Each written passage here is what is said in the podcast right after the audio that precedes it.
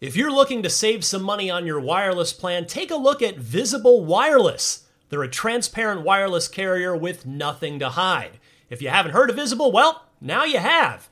They're the wireless carrier that's making wireless visible. It's in the name. Switch to Visible, where you can get a one line plan with unlimited 5G data powered by Verizon for just 25 bucks a month, taxes and fees included.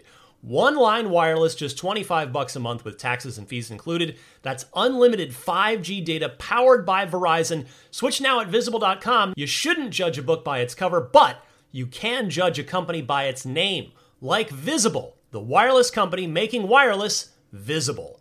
Monthly rate on the Visible plan. For data management practices and additional terms, visit visible.com. Contained herein are the heresies of Radolf Burntwine, erstwhile monk turned traveling medical investigator. Join me as I uncover the blasphemous truth of a plague ridden world that ours is not a loving God, and we are not its favored children. The Heresies of Radolf Burntwine, coming January 2nd, wherever podcasts are available. This is Steve Downes, the voice of Master Chief, Sierra 117 and you're listening to Podcast Unlocked, the world's number one Xbox podcast. Now, finish this fight. Master Chief, out. What's happening, friends? Welcome to Podcast Unlocked, episode 446. This one for June 2nd, 2020. I'm Ryan McCaffrey, joined as always by Destin Legarie. Bam! Yes, hey, there it is. When waiting for it. And Miranda Sanchez. That startled me like a, a little bit. I didn't show any reaction, but I was I was just a little throw. I was like, "Wow, it's a bam day." yes, and uh, our special guest host. I'm going to be turning it over to this gentleman in a minute. Uh, his name is Kahlief Adams. You may be familiar with his work from the Spawn on Me podcast, which is phenomenal. I was uh, lucky enough to be invited as a guest there. That's how I became aware of it last year. Kahlief, welcome.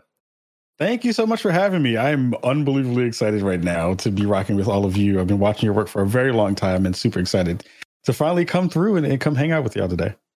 We should have done it sooner, uh, quite frankly. But you know, it's it's the the the world events. I mean, we're, we're going to get to gaming. We got a lot of Xbox stuff to talk about. Uh, but first, you know, it's the, the the the we can't not address what's happening in the world right now. We've had you know the the gaming world is kind of press pause. The Sony's PlayStation Five event pushback. Everybody's kind of taking a breath here because we are in an exceptionally trying and difficult time. And if you follow me on Twitter, you may have seen me post my thoughts about this over the weekend. And that's uh, that's kind of what got me thinking about like, all right, well, what what can I do as the host of this podcast on IGN and just in my life to try and to try and listen more, to try and hear more of a black perspective and, and, a perspective that I didn't grow up with that I that I need to hear more of and understand more of and be more empathetic towards. And boy, I've just I've spent I've spent the last few days really as as this entire country has has been uh, in pain, uh, physical pain, emotional pain, and for me, uh, it, it's okay. You know what?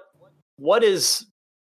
What can I do here? What is the next? What do the next steps look like? Well, you know, I've been following Kahlief on Twitter since I appeared on Spawn on Me last year, and and I I got to tell him off the air, and I, and I posted it in the letter that I put up that Kahlief, your perspective and and that of Shareef, who I was on with uh, with the show at the time as well on Spawn on Me, uh, along with a few other folks, is just that just your voice just your voice just that perspective has really helped me look inward a lot uh, and really start to be more to try and be more uh, understanding and, and just listen just just listen more just hear a different perspective. So i really want to thank you and i, I uh, and, I'm, and i'm so glad you were kind enough to accept the invitation to to come here and and take the host chair. And and and i do want to say this this won't be the last time. Uh, you know, we want to have other folks on too. This is this is not just like a well, did my part, had somebody had had a black creator on. That's it. No, this is this isn't the first thing, but this is uh, this isn't the last thing, but it's the first thing. And so, uh, yeah, I just I just thank you for your perspective. Thank you for your voice. and you have been you and others in in the Spawn on Me community have been greatly helpful to me.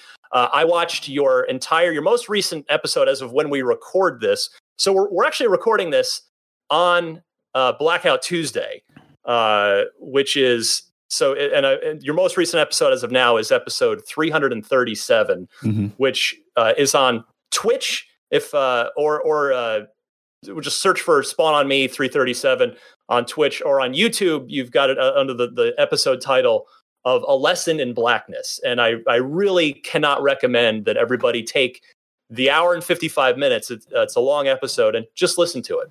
Just listen to it. So, um, Kahlief, before I turn it over to you, I want to give, because uh, we, we do have plenty of Xbox stuff to talk about. I want to uh, let Destin and then and then Miranda just uh, just chime in as well before before uh, the the floor is yours and and we get we start talking some Xbox. Destin. Yeah.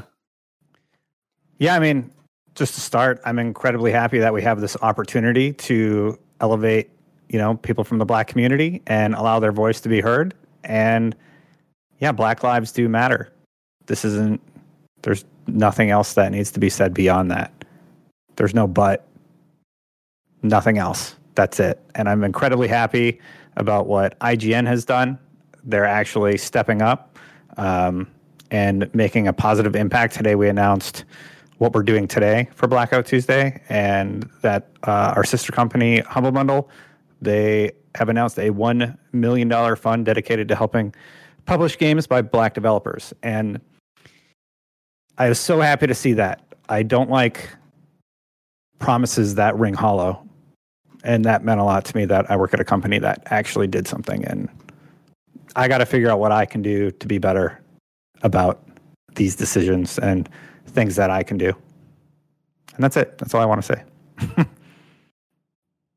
uh, so for my yeah, for me, um, I've been doing my very best to post as much as I can as far as resources go for learning, because learning is something that you have to do always. You always have to do learn to be better. Um, I know a lot of people have said it. It's not enough to not be racist. You have to be actively anti-racist. Um, one thing I will encourage you guys all to do is to talk to your families.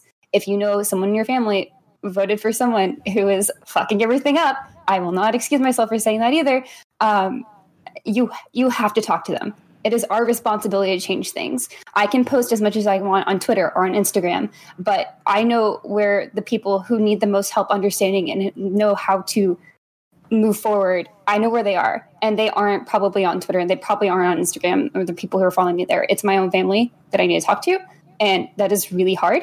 And you can probably hear my voice. I'm getting really worked up because that's that's a call I'm having today. And it's not fun, but we have to do it. We have to do it to be better and we can do it. And it is worth your time. It is worth the hardship that that may be, because if we don't address these things, nothing will get better. So you can do it.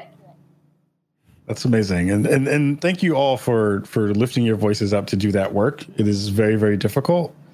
It is a thing that is not easy to do. I have folks in my in my in-laws family that I have to, to, to have those conversations with and have had those conversations with for a very long time uh, but this is a this is a really good first step in terms of not only using the platform that you all have and IGN as a platform doing this work, uh, but it also is very very important to continue to push that stuff forward and continue to do that work.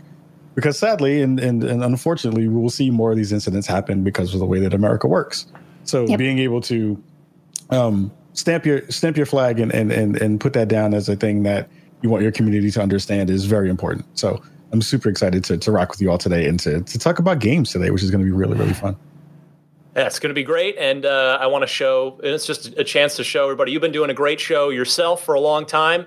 Happy to to give yourself and, and Spawn on Me a little uh, a little extra visibility, awareness, maybe in, in, to some folks who haven't seen it before. So let's let's talk some Xbox. The floor is yours, my friend.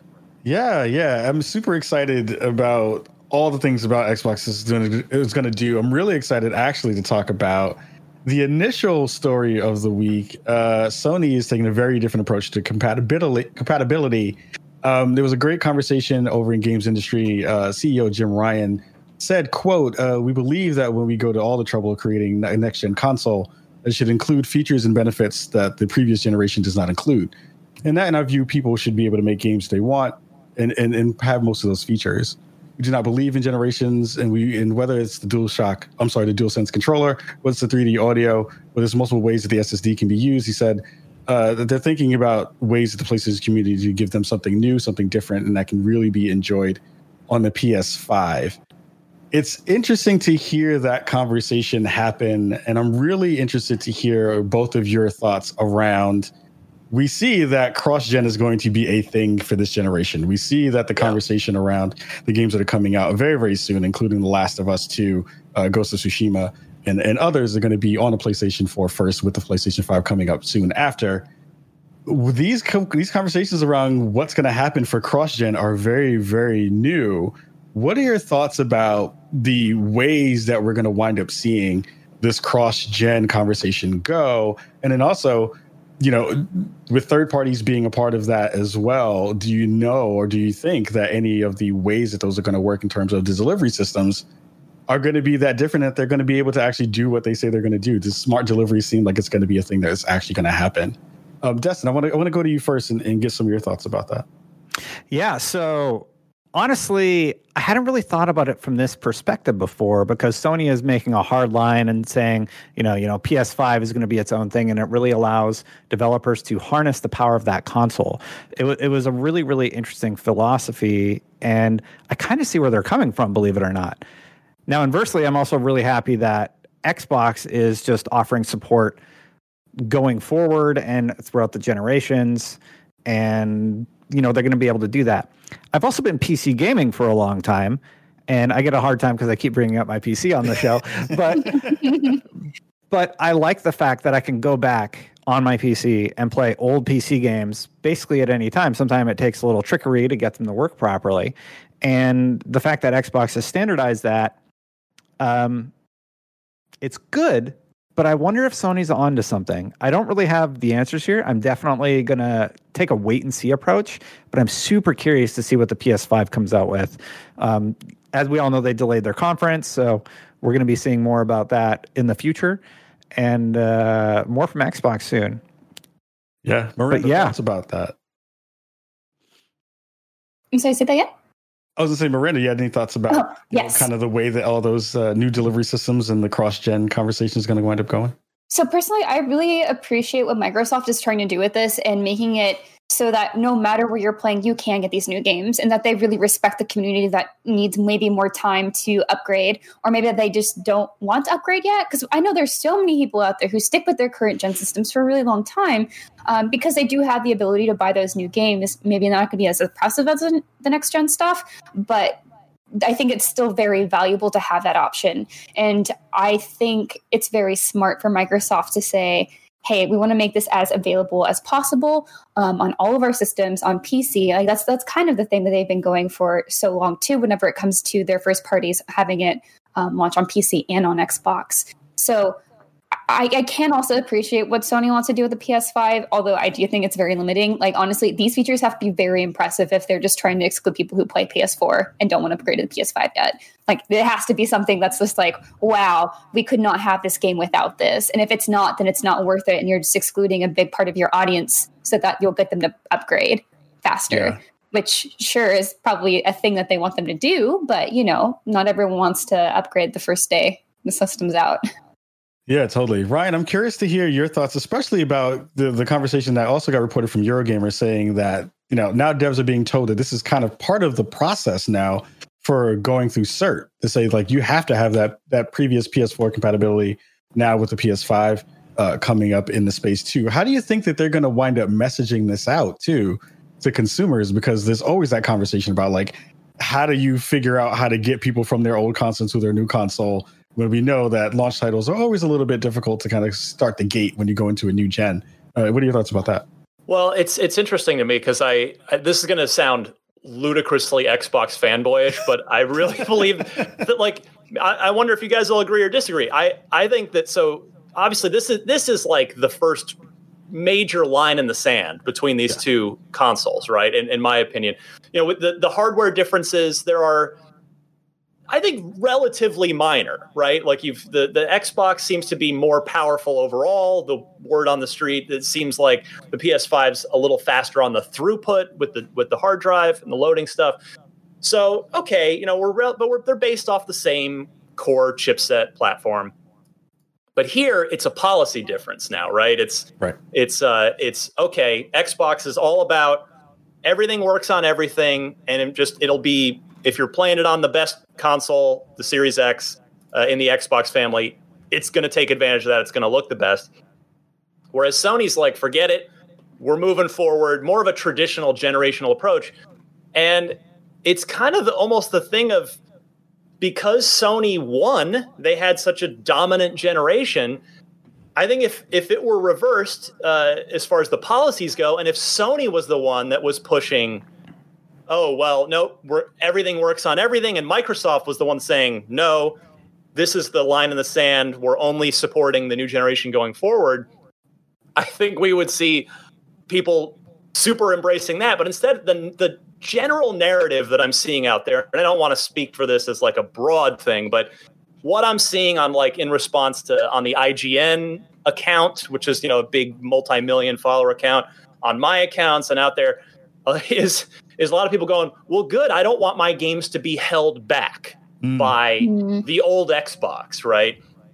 And the thing is, I can't definitively combat that or agree with that.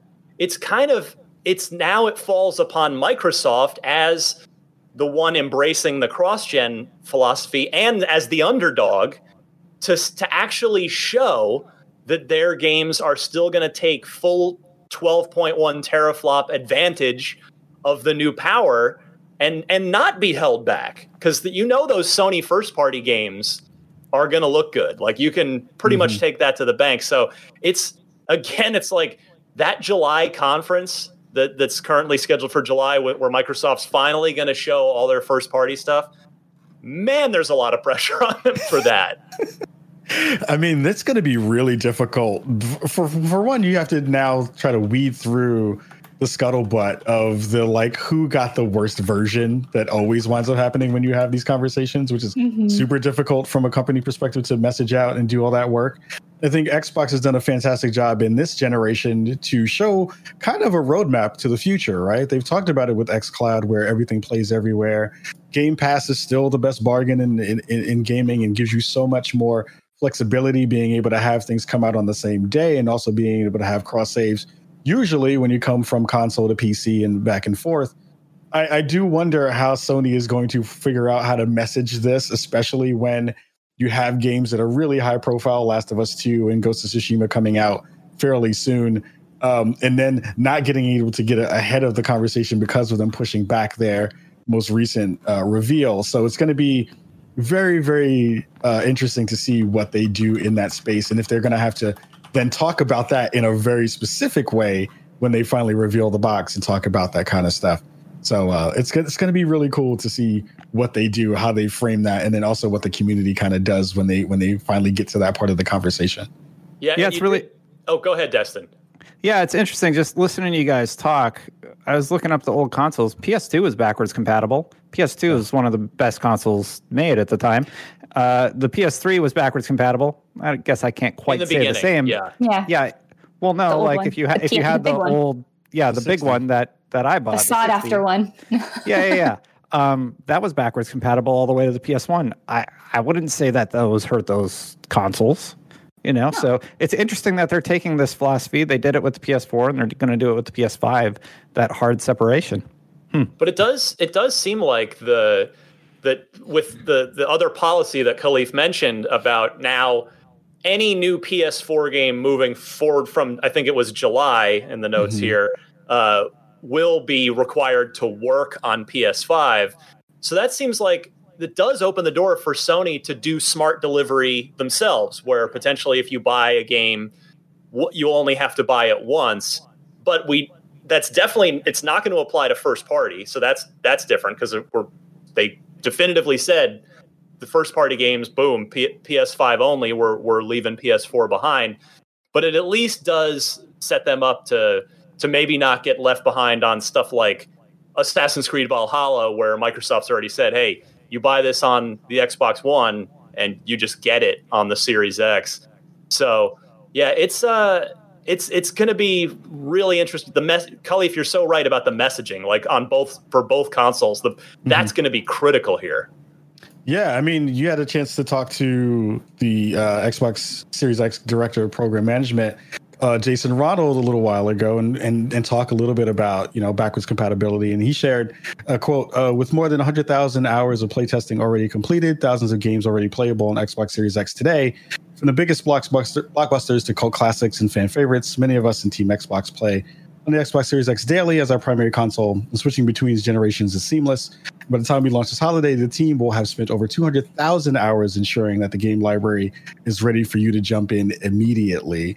Again, strong messaging, right? Where we see them being full throated about what you're supposed to be able to get and which games will work and which titles you'll be able to play from not only just the previous generation but past generations as well. So it's good to see them, you know, not only kind of double down on that from a messaging standpoint, but it gives again with Sony kind of still waiting in the wings to show what their box is going to wind up being, a really good space for a consumer to say, okay, I may be hitching my wagons here early.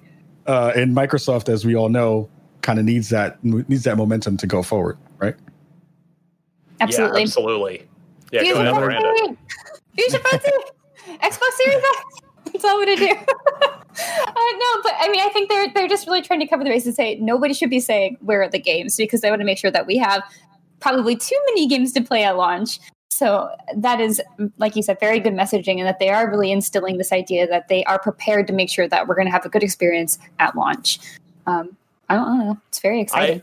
I, I had I specifically asked Jason when I was on the phone with him like, okay, does this mean literally every Xbox One game? Is it right. full backwards compatibility? And he said he he gave apologies to Jason, kind of a PR answer. He said the goal is definitely the thousands of titles that run on Xbox One today. So mm. just just say yes, the goal is everything. but anyway, he says um, if the game runs on Xbox One, it is our goal to get that to run on Series X.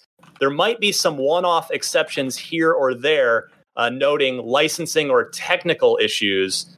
So, uh, for instance, like, I don't know, a Tony Hawk game that has some licensed song in it, that then the, the terms of that contract necessitate that it can't be on like another platform without the the licensor or the song creator getting paid again, something like that. So, I mean, it's it's a far cry from Sony coming out and saying, yeah, the top hundred PS4 games are going to be playable on PS5. Like, and and history will judge, right? If any, like, mm-hmm. if anyone cares that it's that it's only a hundred PS4 games on PS5, and then they kind of walked that back and said, well, we'll have more after that. But it's going to be kind of interesting because compatibility is like, it's a, it's been a a topic. It used to not matter at all, and now yeah. I feel like generate little by little like even the the 360. You guys remember when the 360 came out? Halo One and Halo Two had baked in backwards compatibility. Right. You could put your Halo 1 and Halo 2 disc in because they knew that's what everybody still played and it would work on the 360 and then it just started building and building and getting bigger from there. Whereas Destin, you pointed it out, like Sony's kind of gone the other way. They used yeah. to have backwards compatibility. Yeah.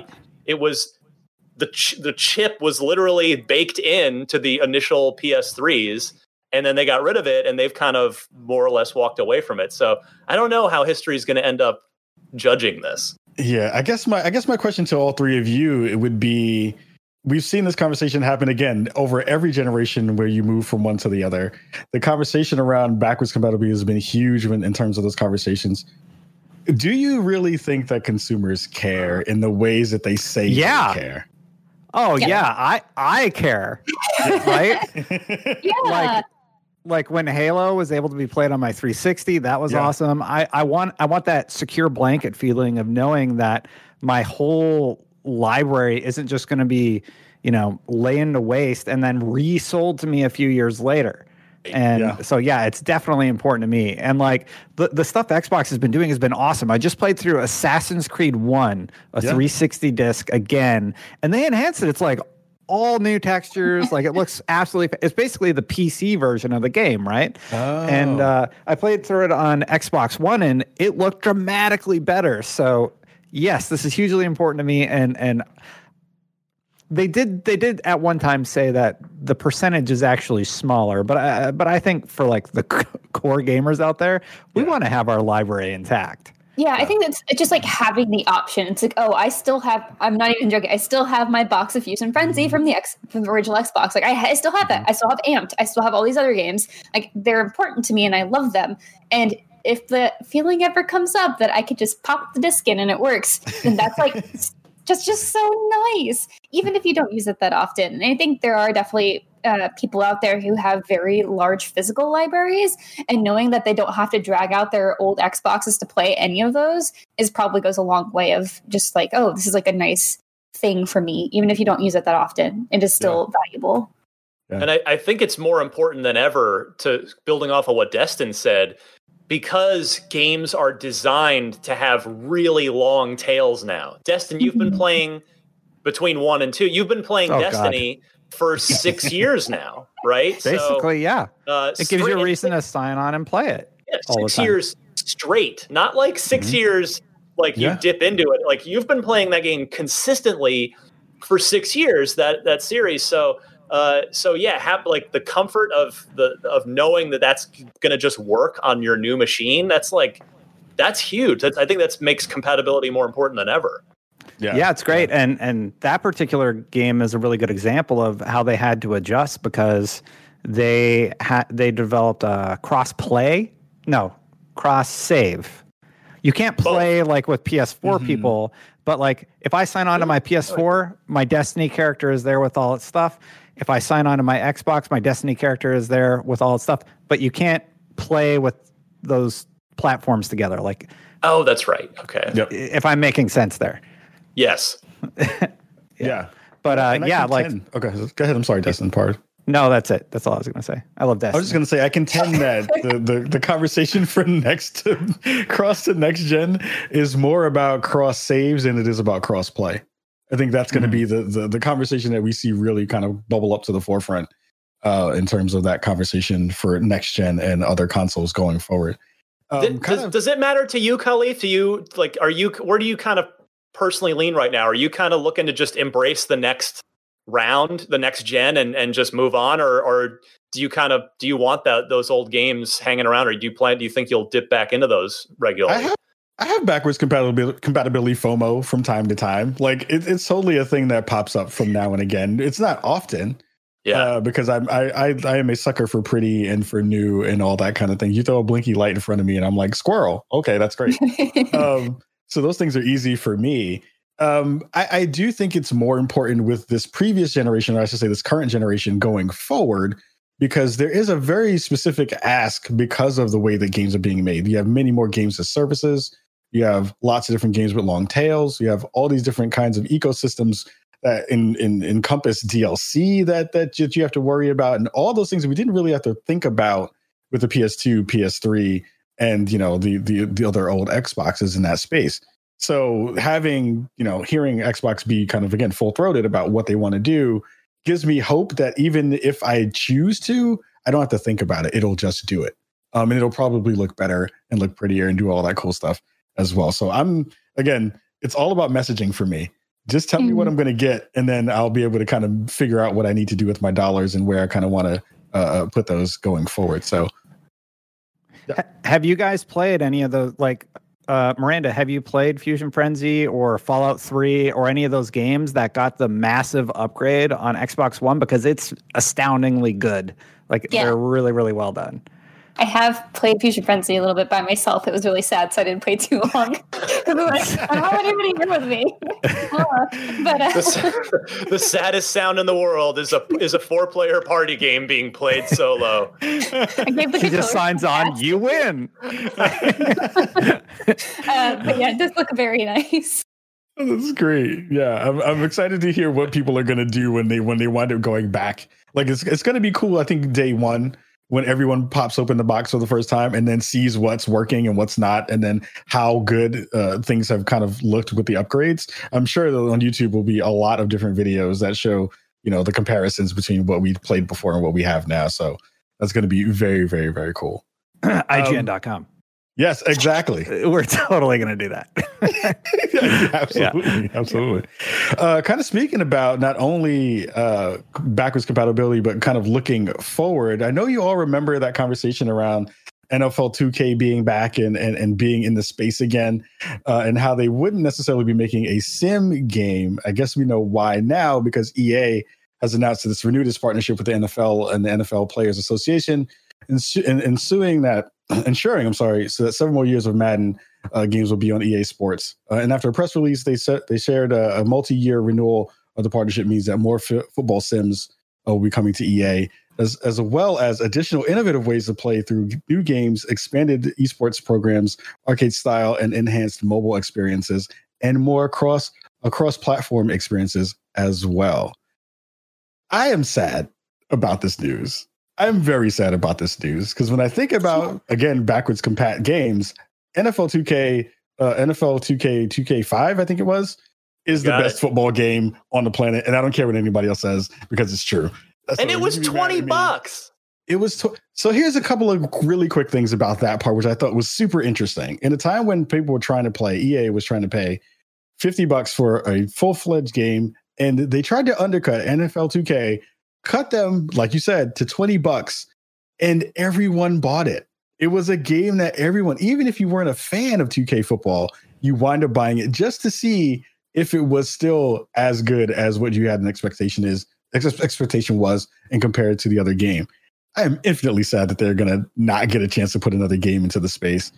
I'm, I'm curious to hear what your thoughts are about again EA kind of putting this stranglehold on the ability for other people to kind of get into this space. Uh, Ryan, tell me what, what are your thoughts about this? I'm really curious. yeah, it's it's uh, it is a bummer. I mean, when we uh, when we had the news, goes that that was like a few months ago, whenever that was now about about 2K coming back, and then everybody got excited, and then it turned out, oh well, that's just going to be for like mobile casual experiences, not it's going to be anything but a simulation. Now we know why, because it turns out that EA and the NFL just decided to renew their exclusivity agreement. And gosh, Kahlief, you're so right. Like it's the competition. I mean, okay, look, Madden's been pretty good. I know maybe there's some Madden diehards that might just be like, no, it's and it, they're and they're frustrated with it not improving enough every year. But it's like Madden's good, but competition would just make it better. Like you you you hit it on the head with like two NFL 2K pushed Madden so hard that they ended up just like paying for their own exclusive ball so that no one else could play with them. Like that's how that is the level of competition that that benefited gamers. The twenty dollar NFL two K five, or you know possibly the greatest sim football game ever made. Yep.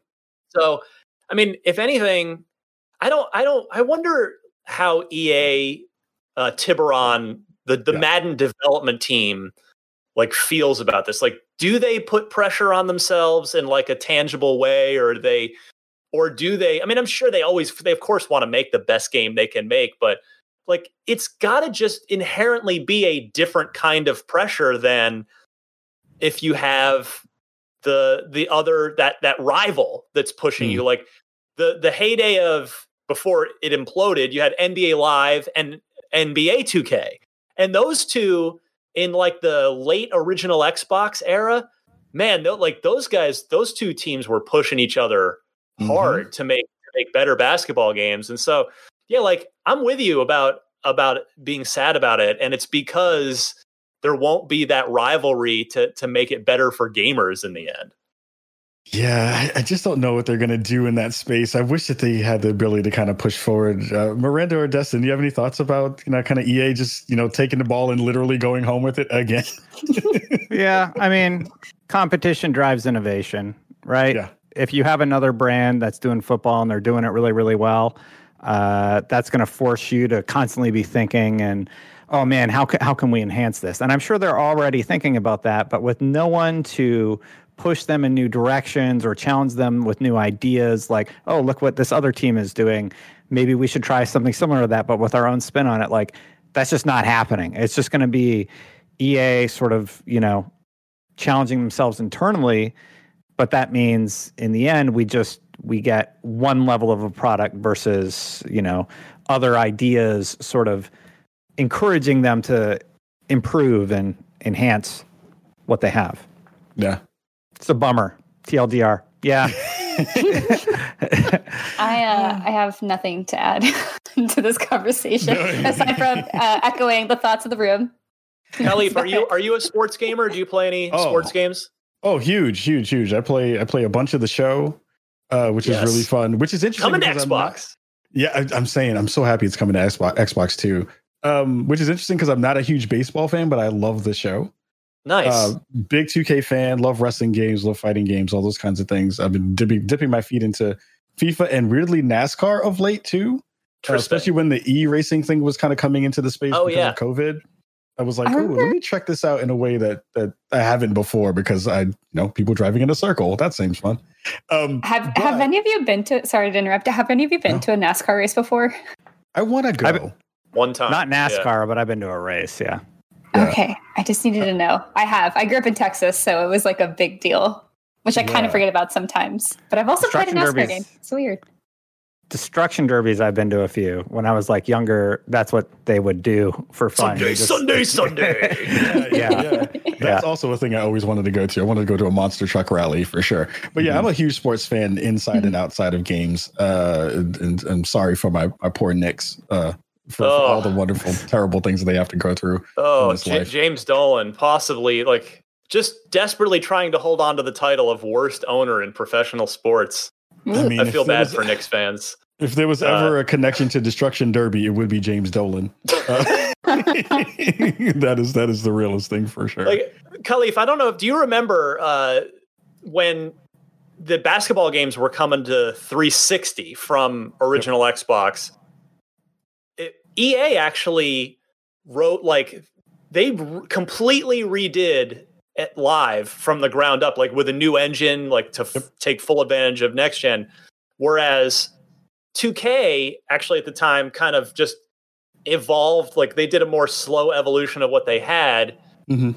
so it, it, it turned out as if i'm remembering this right where like 2k had more kind of fleshed out gameplay but the Right. the vi- like the but the visuals weren't there in the early th- part of the 360 gen whereas ea went like shot straight up in the in the next gen visuals department but had to like it took them years to get their gameplay back before like ultimately live bit the dust but oh yeah, I like Madden. I would think will probably just continue to evolve, particularly as you, they still need to support PS4 and and the Xbox One. But I almost wish that, and I, again, this is me like not knowing anything about game development and whatnot, but like I, I wish the NFL required EA to to be like, okay, well, you need to take, you need to incubate like another separate development team to just build a total from scratch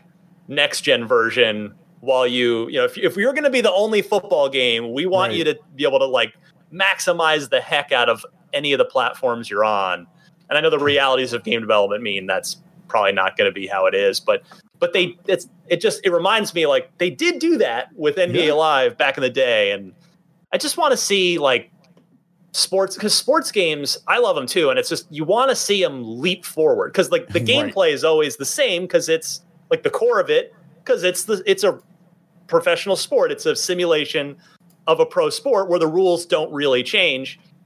So it's like we want to see the we just want to see it look better and be more realistic.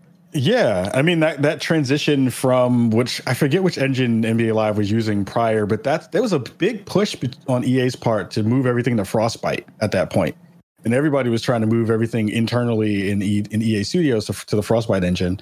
And 2K, yeah, they they whatever engine they've been currently using and continue to have used over the years, I'm sure has evolved and changed some. But I'm with you. I think that the the interesting space about sports games is that they are always the canary in the coal mine in terms of where we see graphical leaps happen. Um, it's usually you know uh, driving games and sports games as the kind of uh, here is what your next gen experience is going to look like, uh, which makes me even more excited to see what 2K is going to do when you have all that horsepower on an Xbox Series X. and then and then everything else is going to be what they look like, what they're going to do. I'm sure everybody and their mama is going to be there. Like, look at the sweat. The sweat physics is fantastic. That's exactly uh, what I was thinking at first. It's like the t- like the drips of sweat everyone's faces is what they're going to highlight. Like, oh man, yeah, it's so like hot everyone's here. moist on these videos. these games are just great. Like it's just the humidity in these arenas. They need to get air conditioning or something in there. Um, Remember so Bioshock? It, it was the water. Sorry. yeah. Yeah. It's, it's like, it's going to be cool to see how that stuff actually winds up playing itself out. But it is, it is very much like, I'm with you. Uh, that's the spot where you'll see the biggest leaps early. Um, and we'll see again how they iterate on some of that stuff. But to me, the sports gaming genre needs a lot of help in terms of making that space more accessible to the people who aren't necessarily already in sports gaming spaces. So alongside the graphical fidelity, I'm hoping that the conversations that they had about, you know, how the hardware is going to interact with some of those things will kind of come into game development as a part of the process too. So that's going to be really interesting to see what they do there. Um, in other news, BlizzCon 2020 got canceled. Uh, BlizzCon has officially announced that there will be no BlizzCons this year due to COVID 19. And in a blog post, Blizzard uh, officially announced that it's come to a very difficult decision to not have BlizzCon this year. Uh, and however, company says that it wants to channel the BlizzCon spirit and connect with its fans online. And also because of logistics and the different factors involved, any BlizzCon online alternative will most likely be sometime early next year in 2021. Ooh, that's rough. Again, we see another big conference go down because of COVID. I'm sure lots of folks in the Blizzard side were really excited. Um, I'm, I'm, I'm curious uh, again, what are your thoughts about kind of not only where BlizzCon is going to wind up going because of this cancellation, but more about where do you think they can go uh, and pivot to these kind of more online spaces that we've seen more companies kind of push as alternatives to their physical events. Uh, Miranda, what, what are your thoughts about BlizzCon kind of uh, getting canceled this year? Um, finally, I think everyone who, if anyone still has something on the books, like, what are you doing? Please just go ahead. We already know it's going to be canceled. Just announce what you're going to do. Um, I'm kind of surprised that they're saying that's going to take that long for them to get something together for 2021. Um, just because I don't know if they just are behind on planning things. Well, I don't know. They did say they did say early next year at least, so maybe they're not hmm. trying to push too far. Yeah, I don't know. I feel like it's okay to be harsh on Blizzard because they've fumbled a lot of messaging and a lot of things that they've done in the past. Like if you don't remember, we were all protesting BlizzCon recently, like you know, a little while ago, yeah. um, for very important reasons. So I feel like being a little bit more harsh on them is probably fine. Um, and especially because they have a lot going on right now. They have a lot to answer for, like the stuff with Diablo. Like they just got someone really great on their team. Rod Ferguson is leading Diablo now, so I want to know what they're going up to with that because I like that guy a whole lot, and I think that he could probably help them get their stuff together, and figure things yeah. out. And I want to know what's happening there. Uh, I probably won't play it, but I want to know. um, I'm, I'm also like one of the people who's not like super into Blizzard games on our team, so that's also why I'm a little like meh, meh, meh. But um, but I think just seeing everyone else already coming together and figuring out how to do their online presentations a little bit faster is, I think, I guess it's surprising to me that they're already like, sorry, we're going to take a very long time to figure this out. So maybe, I, I don't know, maybe there's something wrong with some of their projects, and this also just works in line with that too. And then they could just delay their messaging a little bit. But yeah, Destin, where do you land on on BlizzCon getting canceled this year? I'm not shocked. Like, I think it's an obvious move that they had to make. Mm. Uh, however, Blizz BlizzCon has actually been a leader in online broadcast for their event alongside companies like PAX and stuff like that, they've really, really managed to make something very, very cool. And like Evo's also done it. And a lot of those mm. come like Evo announced that they're doing a digital Evo, for example, and that's that's really cool. I think Blizzard just has this standard that they want to adhere to, and perhaps they're not ready to pivot to make what they were going to present in this new format. So they're just like, we're going to take a really long time, make sure that we get this right, and try it again in 2021. But I mean, just speaking from our experience, it's definitely been a tremendous lift that we all, you know, sort of figured out together. Mm. And we have Summer of Gaming coming up down the line shortly. So I definitely understand the undertaking that is being asked, and especially when you've built your entire infrastructure ala- around uh, what would take place in a convention center versus Mm. at people's houses.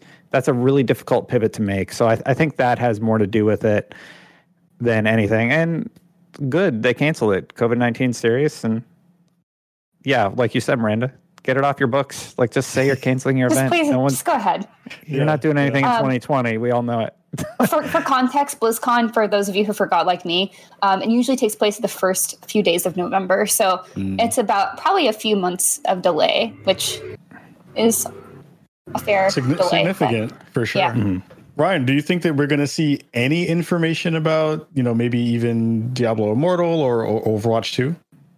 I hope so. I think they're booked on IGN Summer of Gaming, so I hope they're going to be showing something cool. But but yeah, like it, Diablo Immortal. That I don't think they'll. I don't think they would dare put that on a BlizzCon stage uh, anytime soon. After how that that little. Uh, We've been talking about messaging a lot on this episode, and it's like that was a case study in in how not to message something, which is like, hey, we know you want Diablo 4. How about a mobile game, right? Right? Come on, you know you want it. So yeah, Immortal probably not anytime soon. And and uh, Miranda with your with uh, your buddy Rod Ferguson over there now. Uh, I think he's probably smart enough to know to maybe uh, keep that on on the down low till maybe right before it's going to come out, and then let hopefully Till let the they're ready. game- yeah, let the Yeah. game speak for itself when it is. But but yeah, Diablo Four seems like a ways off. But yeah, you you mentioned it, Kahlief. Overwatch Two feels like the big one. That's Right. that's they're probably about ready to talk about and and who knows if this delay only ends up being a few months from the usual November slot for BlizzCon, three, four, five months, then then that could just kind of match up with like we've seen so many games get delayed and timelines get pushed back by COVID and, and the transition to work from home that maybe it'll just kind of work out where where they'll they'll be whenever BlizzCon is ne- happens next, they'll be ready to talk about Overwatch 2 just like if there hadn't been a COVID, they would have been ready to talk about it in November. So, So we'll see. I mean, it's fine. to, to also be nice, uh, it could be that part of those different factors. What if they were going to release a game during BlizzCon? Like this is now out, like this is now a thing, and now they have to delay it because they still want to do that, and so they probably have to delay the launch if that were a thing. I'm just like throwing ideas out there to try to give them to be nice. I feel bad. I got a little harsh, but um, like that could be something. So I'm I'm not too sure what else there would be. But yeah, I mean, obviously, working from home in this situation is is very complicated. But Yeah. Yeah. I mean, I I feel like they definitely will have space to to to again own the moment uh Yeah. because they will have basically there's time to shine with a with with whatever they do for BlizzCon. Uh, even though it won't be a physical event, whatever the online version of what that thing will be, um, it will be really interesting to see if they do show anything from Overwatch 2 because it still feels I don't know why it still feels like that game is so deep into production and deep into development uh, I mean, the, the Overwatch One, like it's still being uh, supported in that in that way. That or even saying Overwatch Two still feels weird for me.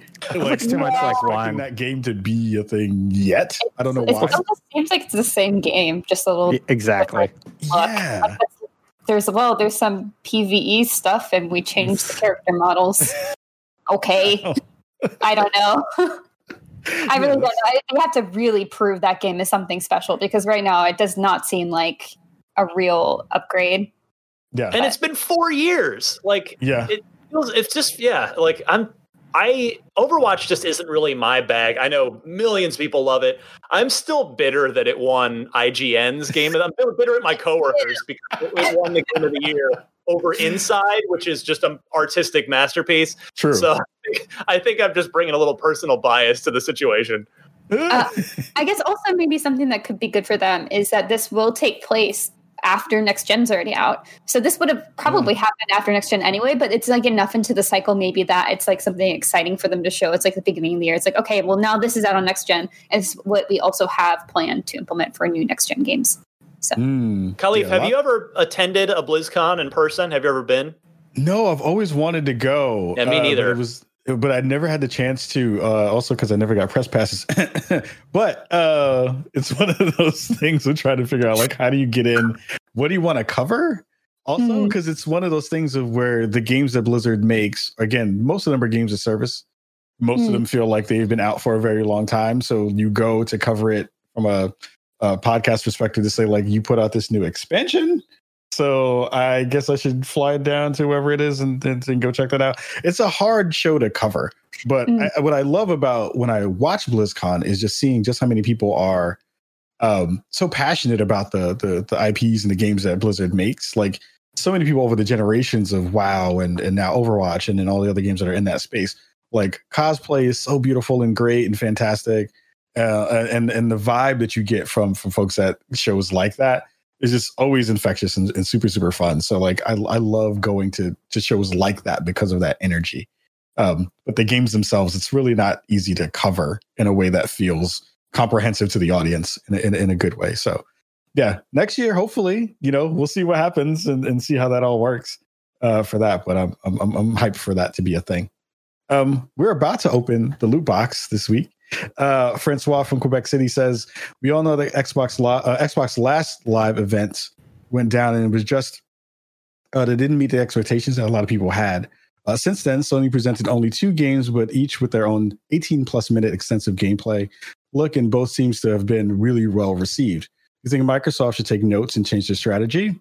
Or, you know, he would personally love to see a 20 minute deep dive of Halo Infinite or Fable over an hour long show with 20 games in it. So that's a great question. That's a fantastic question. Thank you, Francois, for asking that.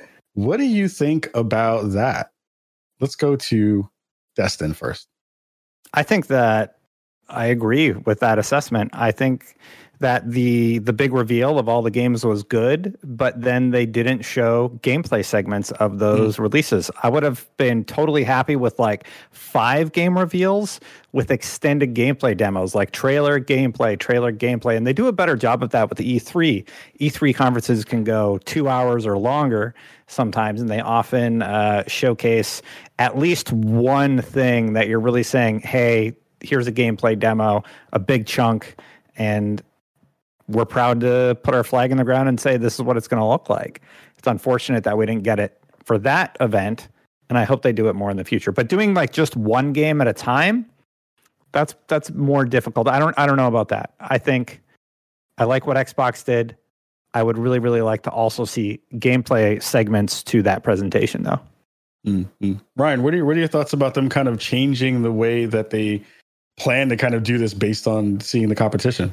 Well, the reason the reason, in my opinion, that Nintendo can do a Smash Brothers only direct, and that Sony can can do uh, a, a a state of play just on Ghost of Tsushima and just on The Last of Us Two, is because those two companies have the killer first party games. Like, Yeah. if if we're being honest, again, as of today, the only game where they they where people would legit get excited to just tune into a a special in you know inside Xbox 20 minutes it's just going to be one game is Halo Infinite. That's it. Like Yep. there's hopefully there's we're going to find out about a whole bunch more of those caliber kind of games at the July thing, but that's to me that's what it comes down to. It's like it's it, it does it seems like every almost every problem that Xbox has comes back to you need the killer first party games that if they could get that then everything else can kind of fall into place.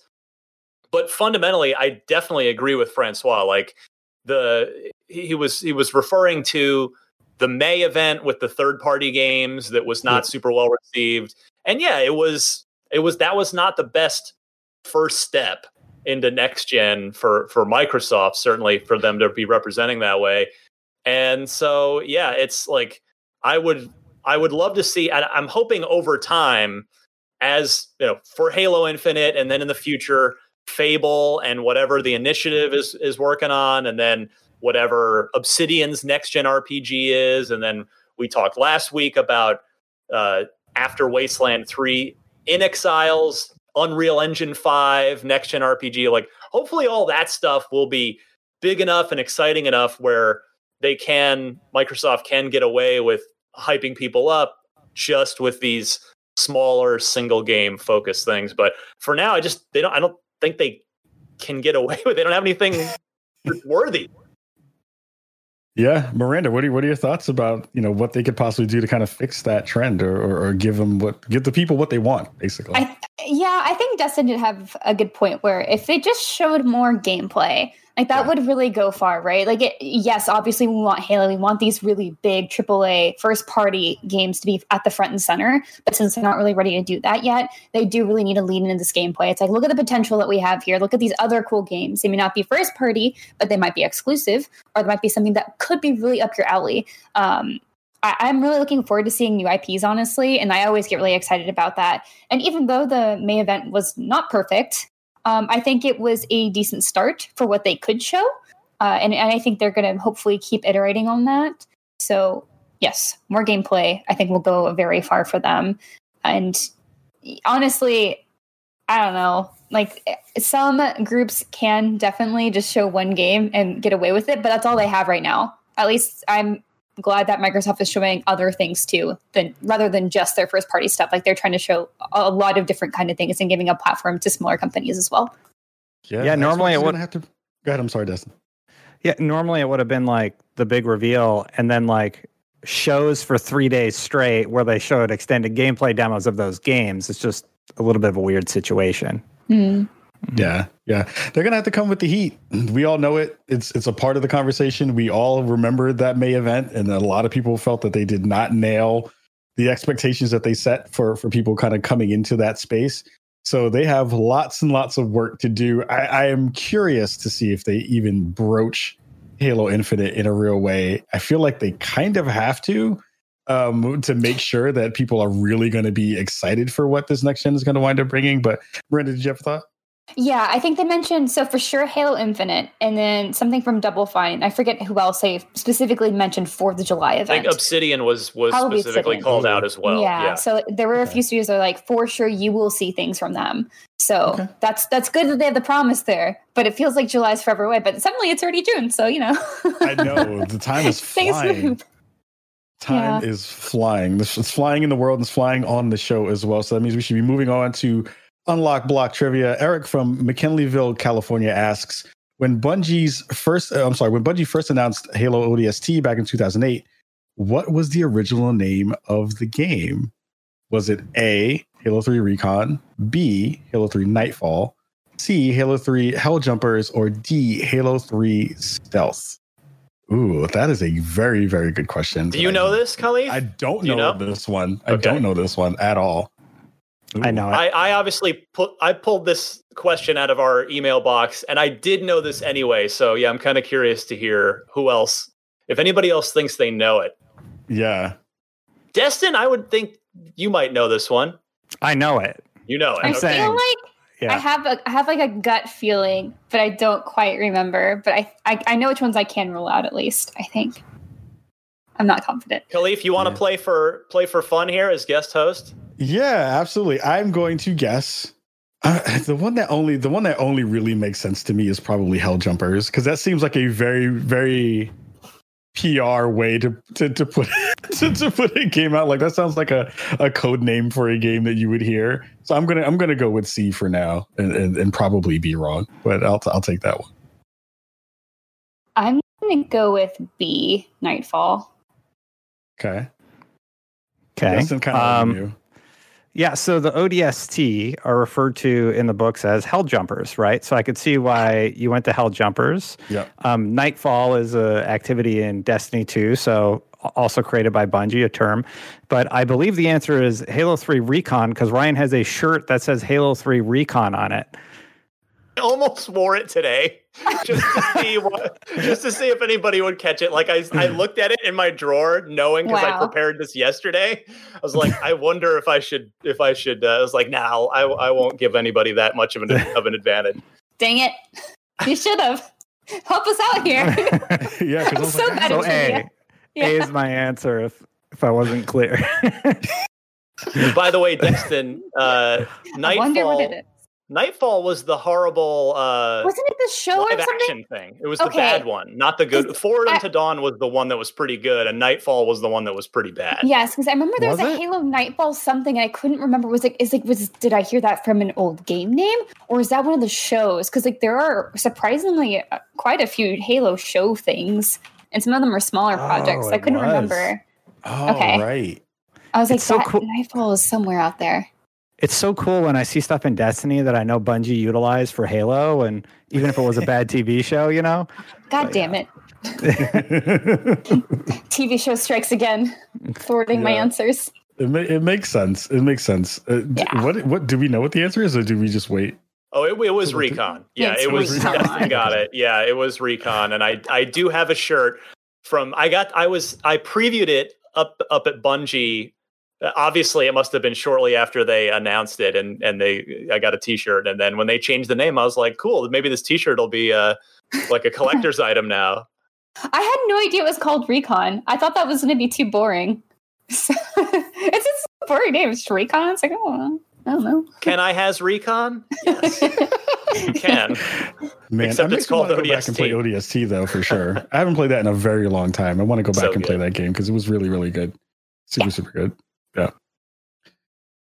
So it looks like that's the end of the show. We've we have reached the end of podcast unlocked. So I'm very very thankful to be here. Thank you all for having me.